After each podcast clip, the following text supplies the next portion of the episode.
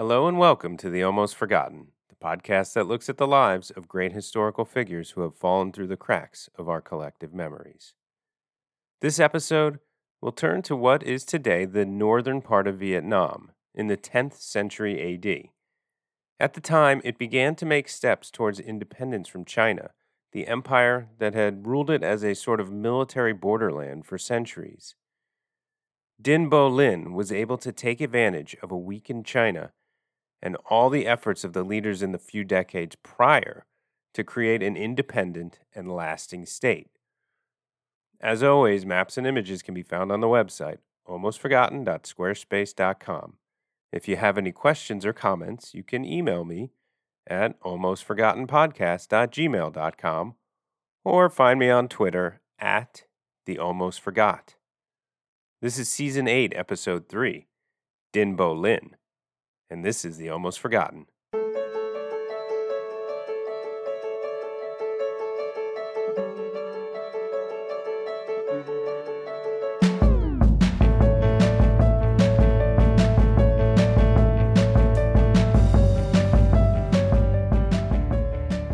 Dinh Bo Linh was born in 1923 in the southern regions of what was considered Vietnam at the time this is probably by any definition North Vietnam, but at that time it was the southern portion of An Nam, also known as the Jinghai Military Command, a Chinese protectorate.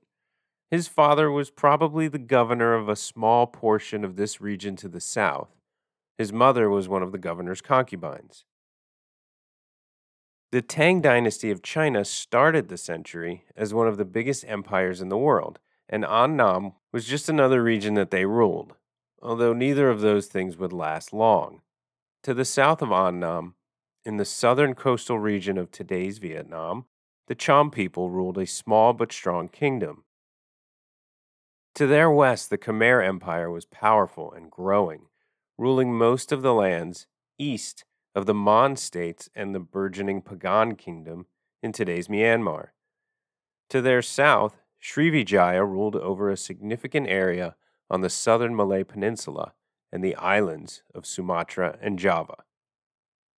Further west, India had several competing states, but the three largest were the Palas dynasty in the northeast, the Gurjara Pratiharas in the north and west, and the Rashtrakuta dynasty in the southwest. Continuing west, the Saffarids, Samanids, and Buyids, among others, came to power as the native Persians and Turco Persians began to take charge after the Arab Muslim conquest of a few centuries prior. The Abbasid Caliphate technically ruled over most of Mesopotamia, although it was beginning to fade and was beginning to be dominated by its once subject kingdoms. The Fatimids were beginning to emerge as the leading power in Egypt and North Africa and would have possessions as far as Morocco midway through the century. Further south, the Ghana Empire was probably in its zenith in western sub Saharan Africa, while the once powerful kingdom of Aksum in eastern Africa was in significant decline. On the other side of the Fatimids sat the Byzantines. In the first quarter of the century, they were preoccupied with Bulgaria and most of the century was a decline phase for the Eastern Romans, at least until Basil II took the throne in 976. Besides the aforementioned Bulgars to their north, the Magyars recently found their forever home in the Pannonian Plains. The Kingdom of Hungary would be established in the year 1000. The steppe from whence they came was ruled mostly by Turks, and the Khazar Khanate, which had been a power in the western steppe, was in full on collapse thanks in no small part to the rise in power of the Kievan Rus under Sviatoslav and his son Vladimir the Great. West of this, Poland coalesced into a large duchy that was technically a vassal to the Holy Roman Empire, although it was essentially independent and would soon be acknowledged as a kingdom. Charlemagne's Carolingian Empire had collapsed, and the German duchies of East Francia started the century as relatively independent states. However, by the middle of the century, Otto I, Season 1, Episode 6, united the German duchies as well as Lombardy in northern Italy into the Holy Roman Empire. The Carolingian descendant kingdom of Lotharingia was reduced to a French duchy at the dawn of the century, and the kingdom of West Francia was also ruled by Carolingians until they made way for the Capetian dynasty in 986. Spain was divided between Leon and smaller kingdoms in the north, and the Emirate of Cordoba in the south. The century long process of uniting the Anglo Saxon kingdoms led to the establishment of the Kingdom of England under Ethelstan, the grandson of Alfred the Great, in 927. By the middle of the century, Eric Bloodaxe had been expelled from Northumbria, but by the end of the century, Vikings had returned. The Norsemen would also make their way across the Atlantic before the end of the century, although the big story in northern North America was the formation of the Mississippian culture. Change rocked Mesoamerica as well this century, which saw the rise of the Toltec Empire in Mexico and the collapse of the classical Maya civilization. And this wasn't the only civilization which saw a collapse. Back in East Asia, the second half of the ninth century was not particularly kind to the Tang dynasty of China. A decade of rebellion, including the sacking of the capital and a breakdown of central authority, put borderlands such as Annam pretty low on a list of some very important priorities. By 905 AD, it seems the military governors, and several were appointed over the previous few years, were never able to make their way down to Dai La, the capital of the Jinghai military command. But that year, a local man became Jiedushi, or military governor of Annam. His name was Khuc Thua Du, a member of a powerful family in the Jiao region, and he seems to have come to power pretty peacefully. The histories record him as a kindly, popular leader. There may have been a power vacuum, and the local landed gentry wanted someone in charge, so they were like, hmm, everybody likes Khuc Thua Du. The clan is well respected. Just let him do it. The lack of resistance to this appointment, as well as the fact that he only claimed the title of Jiedushi as a representative for the Tang Emperor, made it easy for a preoccupied China to just go with it. They acknowledged his position, again as the governor, not as some independent leader, because they had tried to send someone and couldn't get it done. He said he was their man, not his own, so they realized it was probably the best option. They really didn't have a choice. Khuc Thua Du only lived another year or so. He was elderly, and when he died in 907, he was succeeded by his son, Khuc Hao. As this was happening, the Tang dynasty was finally ending. It was succeeded not by one dynasty, but by a fractious period of Chinese history known as the Five Dynasties and Ten Kingdoms era. As China fell apart, the Khuc family continued to rule Annam as a Chinese province. But make no mistake, while they claimed subservience to their Chinese overlords, they weren't asking them for advice. This was a time when Vietnam was really starting on its road to independence. Khuc Hao's son, Khuc Thua My, took over for him when he died, and this new governor continued to play the role of loyal subject. He worked hard to keep a strong relationship with the later Liang dynasty, which ruled from Kaifeng and was technically the successor to the Tang. But the later Liang didn't hold most of China, and so Annam wasn't secure just by gaining their friendship.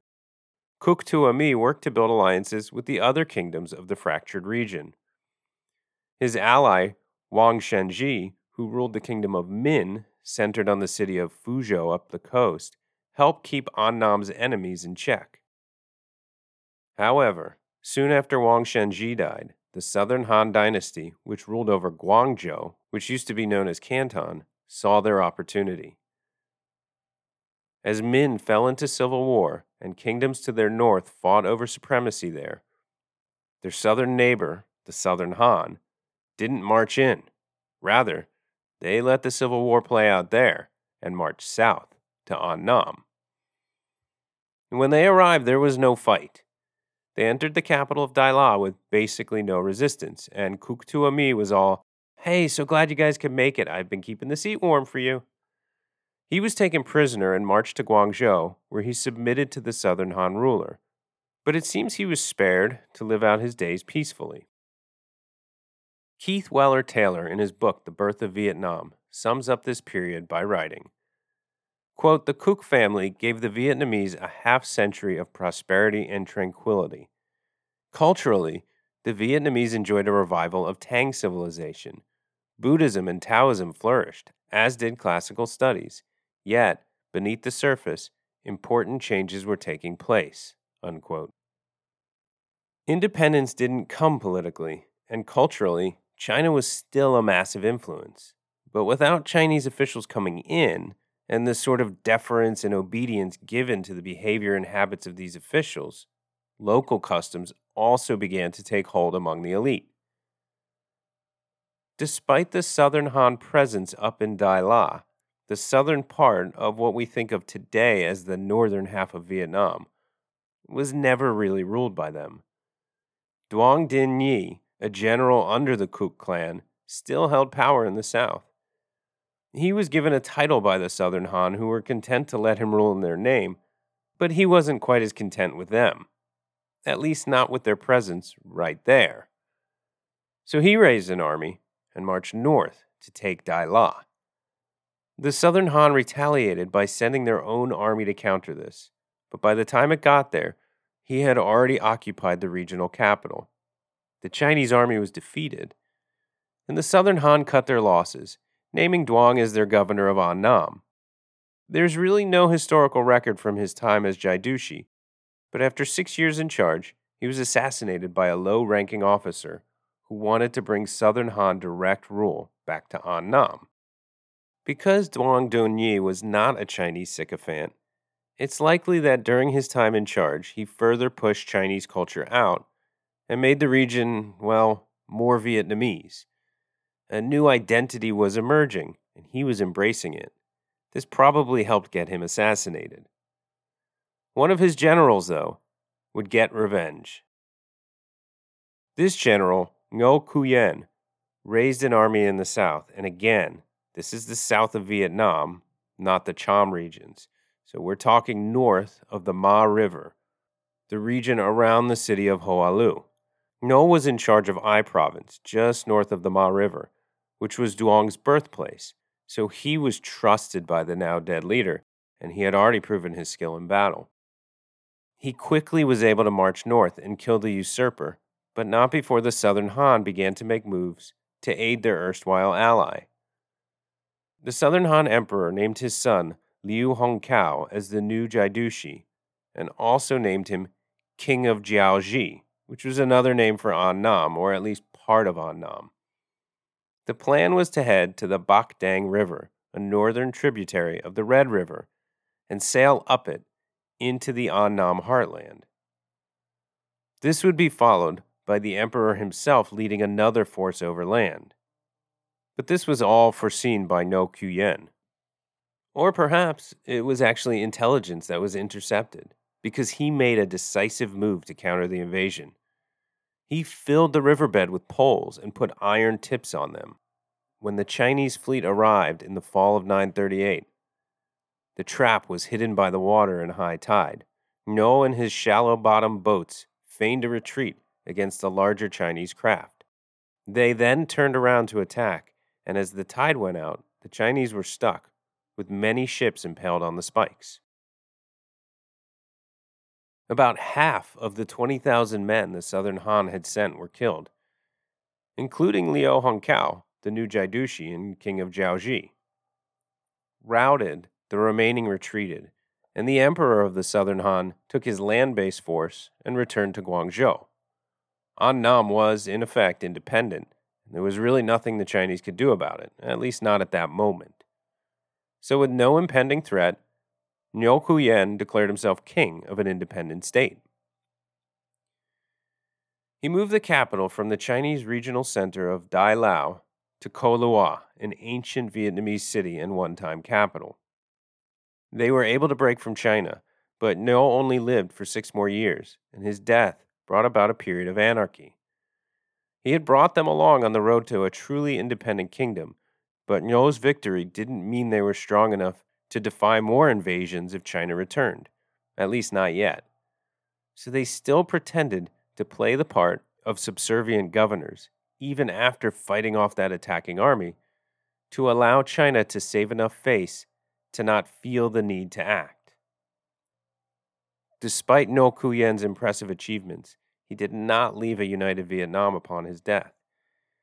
He had more than one son, and while they may not have fought each other for supremacy, another man jumped into the conversation when Duong Dun Nyi's son claimed the throne.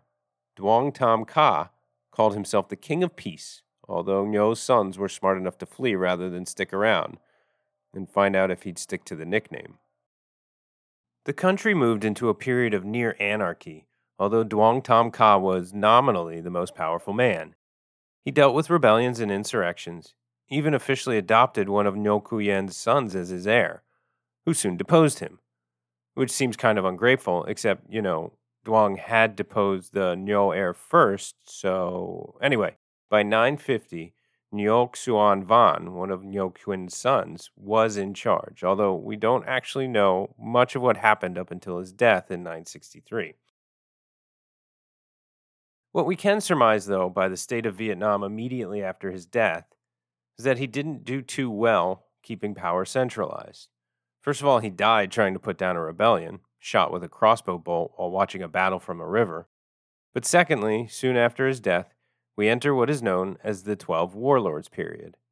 As you can imagine, there was little central authority as various strongmen fought each other for supremacy. And many don't mark the beginning of the Twelve Warlords period at the death of Ngo Xuan Van, but rather in 944 when Ngo Quyen died. Of course, there were 12 warlords who ruled various territories throughout the country. At least there were 12 named. There were certainly more strongmen ruling smaller regions. A good number of these were just, you know, bandits that set up shop in some county far from the capital. And there were several sons of Ngo Quyen and several officials in the Ngo court who ended up as warlords. Dinh Bo Linh, however, was not on this list of warlords. But he was a powerful man, the son of a governor in one of the southern regions who probably inherited the role. He was born in or very close to Hoa Lu, the capital of the Hoan region, between the Red and Ma rivers. There are all sorts of legends about Dinh's childhood. Like he organized the village youths into some sort of small gang that would fight play battles against other villages and always, always win. But these are likely legends. Even the one about his mom being so impressed with his generalship that she held a banquet in his honor. But there may be some truth to the story that he fought his uncle for supremacy at one point, and after initial setbacks, came out victorious. What we do know is that when his father died, and we're not sure when that was, but when his father died, Dinh Bo Linh became the new governor of the southern expanses of Hoan. Hoa Lu, the capital, sits on the southernmost major tributary of the Red River, giving Dinh Bo Linh command of the southern plains of this massive delta. It also gave him control of the route south into the reaches beyond the Red River Delta and towards Cham territory. He may have been in charge by 951, when it seems the Ngo brothers attempted to invade his region and take Hoa Lu. Dinh sent his son to negotiate, or perhaps as a hostage to ensure his allegiance to the Ngo family. The story goes that they responded by marching to Hoa Lu and tying the son up and threatening to kill him outside the city if Dinh didn't surrender. Dinh Bo Linh shot a few arrows in his son's general direction and said, How can a great man compromise a great affair simply because of his son? The Ngo brothers gave up the siege, and Dinh's son escaped. This still seems like we are in legend territory here, but again, we can surmise that the Ngo dynasty, weakened as they were, tried to wrest Hoan from Dinh, but were unable to do so. He was a brave general, as we'll see, but Dinh's first real move in the reconsolidation of Vietnam may have been his most important. He made an alliance with a man named Tran Lam. Tran was one of the twelve warlords, and he ruled the territory to the northeast of Dinh an underdeveloped coastal area. It was probably marshy enough that invasion was unlikely, so he was in a defensible position. And Tran controlled an important port, Bo Hai, which may have held much of the region's southern facing sea trade. Tran Lam, for his part, was probably not very young and didn't have an heir. Dinh Bo Linh showing his wisdom and not putting pride ahead of a great opportunity, essentially came to Tran as a suppliant. That is, he acknowledged Tran's power above his own, and perhaps there were some negotiations there, but the upshot was that Tran saw an opportunity as well. Tran adopted Dinh as his son and heir, essentially uniting their two provinces. Hoa Lu was a southern center of administrative and political activity, so the alliance held benefits for Tran as well. As K.W. Taylor writes, quote, Lam eventually entrusted Bo Linh with his army. Lam financed Bo Linh's ambitions, and Bo Linh guaranteed the security of Lam's market. Unquote. Of course, this unity set off alarm bells for the other warlords. Pham Bach Ho, a former general of Ngo Quyen, ruled Dang Chao, a small region just upriver from Tran's power base. Pham was probably outnumbered and had a choice of either allying with the other warlords or with Dinh and Tran. But Pham City was highly dependent on Tran's port, so rather than put up any sort of fight, he just went ahead and submitted to Dinh's army. Now, it's possible he did this under actual physical threat. We don't know if Dinh marched an army up or if Pham just popped in to bend the knee, but either way, it was a relatively good deal for the warlord. He became the commander of Dinh's bodyguard, and his small territory was integrated into Dinh's. Dinh was now suddenly the leader of a formidable state, at least compared with most of the other warlords. So, he turned his attention to the rest of the Red River Plain. With a large army, one record has it at 30,000, comprised of men from his southern reaches as well as Tran's and Pham's forces, he began his war to consolidate the country. The Ngo clan was still a threat, but they were weakened by years of fighting. They gathered a relatively small army and marched in what may have been an attempt to surprise Dinh, but they were quickly repulsed by a local force before ever reaching him. Dinh Bo Linh, however, heard of the incident and quickly gathered his army and marched out to take advantage of their sorry state. It didn't take long for him to defeat them, and he then marched against the remaining warlords. He seemed to be able to pick off most of the generals individually pulling the lands on the northern and southern borders into his growing kingdom relatively quickly.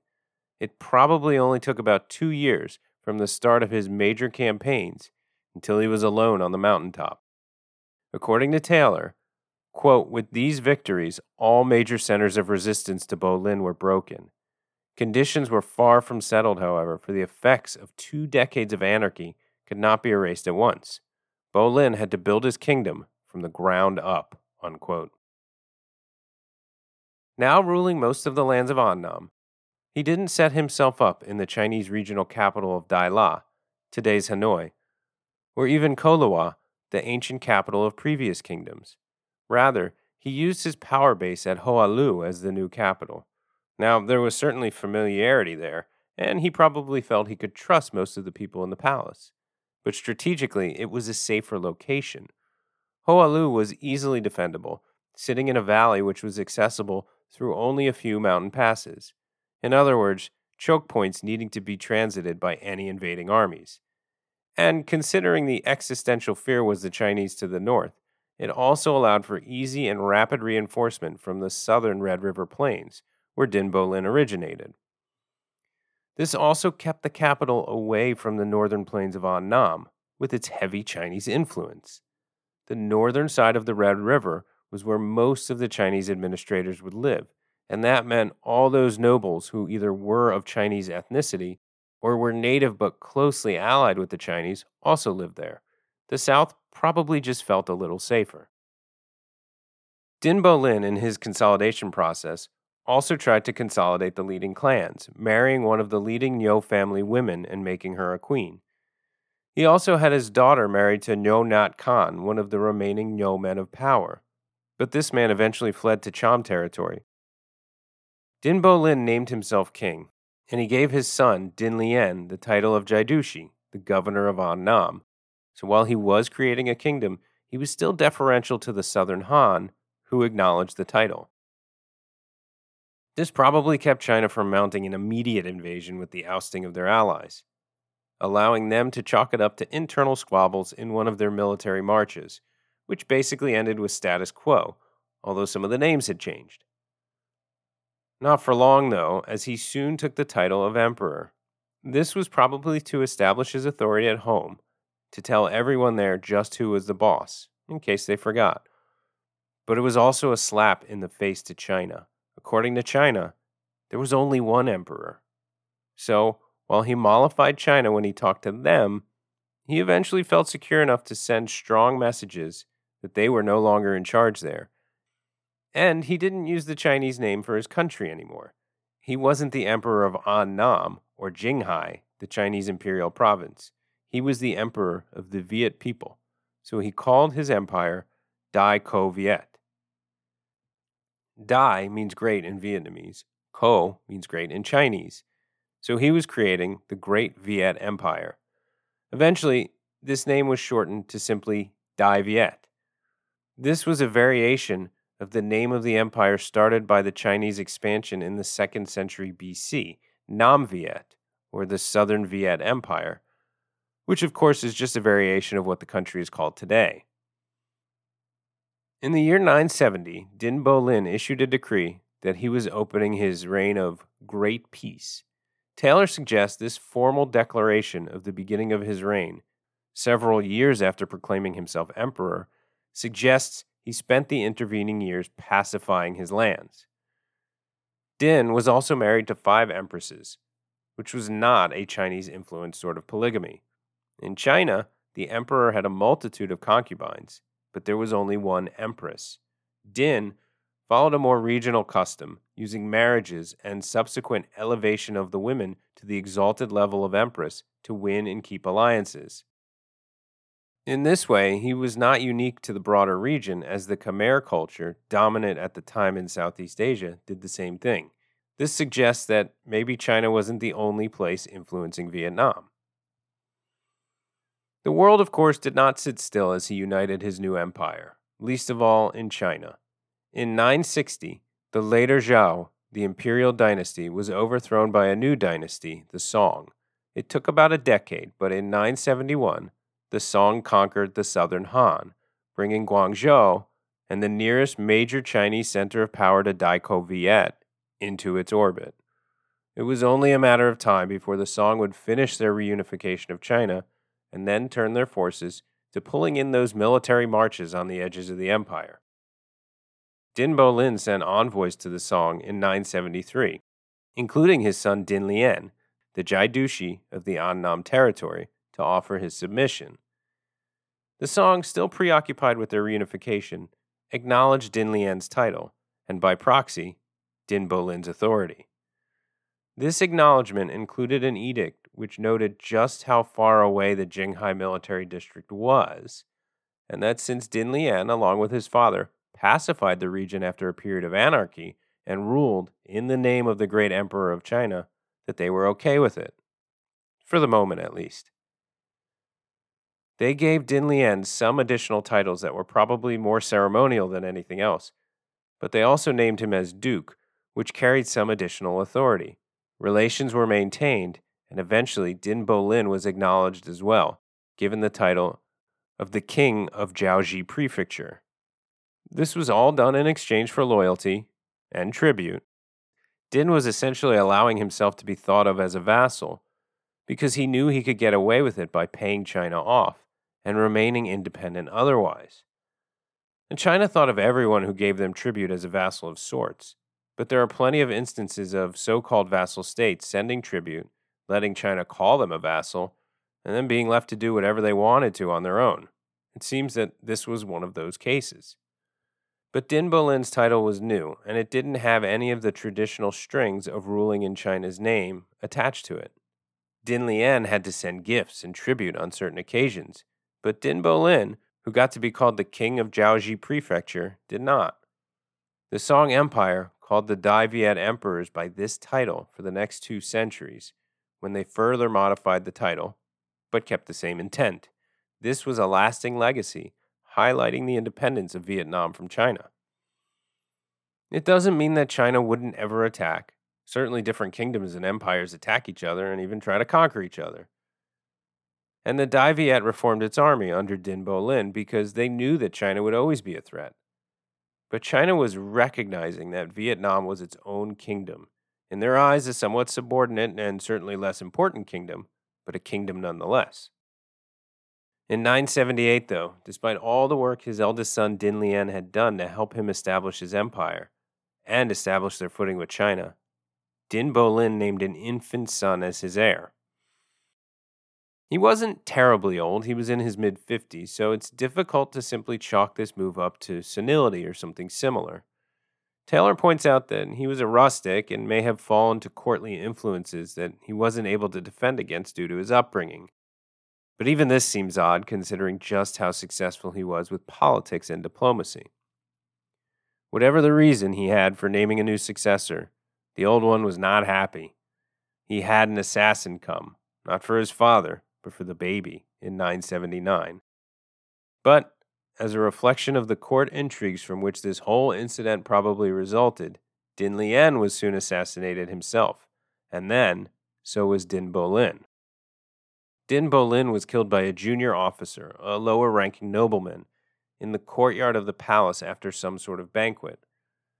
This man tried to hide on the roof of the palace, but was caught after spending a few days up there and was quickly executed. A civil war followed Dinh Bo Linh's death, and a very young son became emperor, nominally. But power rested in the hands of Li Hoan, the commander of Dinh Bo Linh's army. First, he faced invasion from the south, as the Cham kingdom attacked, with one of the Ngo princes instigating and leading the way. Weather stopped their invasion, and an eventual counterattack by the Dai Viet secured their south. But the Song Empire saw their opportunity to reclaim their military district with Dinh Bo Linh's death, and they invaded. Despite their initial successes, Li Hoan was able to drive them back, and they retreated to China. This helped guarantee Dai Viet's independence for some time once again, and it also helped Li Hoan guarantee his own power base. He seized the throne, although he spared the young emperor, making him a commanding member of his army. When Li Hoan died in the year 1005, his sons fought for the throne, but four years later, a new dynasty had emerged.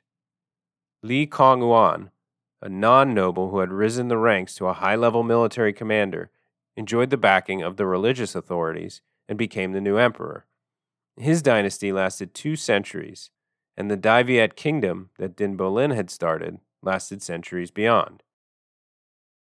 A chronicler in the 13th century was quoted by Taylor showing how well Dinh Bo Linh was regarded even 300 years later, when he wrote that he, quote, at a time when our land of Viet was masterless, founded the kingdom, built a capital, changed his title to emperor, appointed all the officials, established the six armies, almost completely put in order the laws and administration, unquote.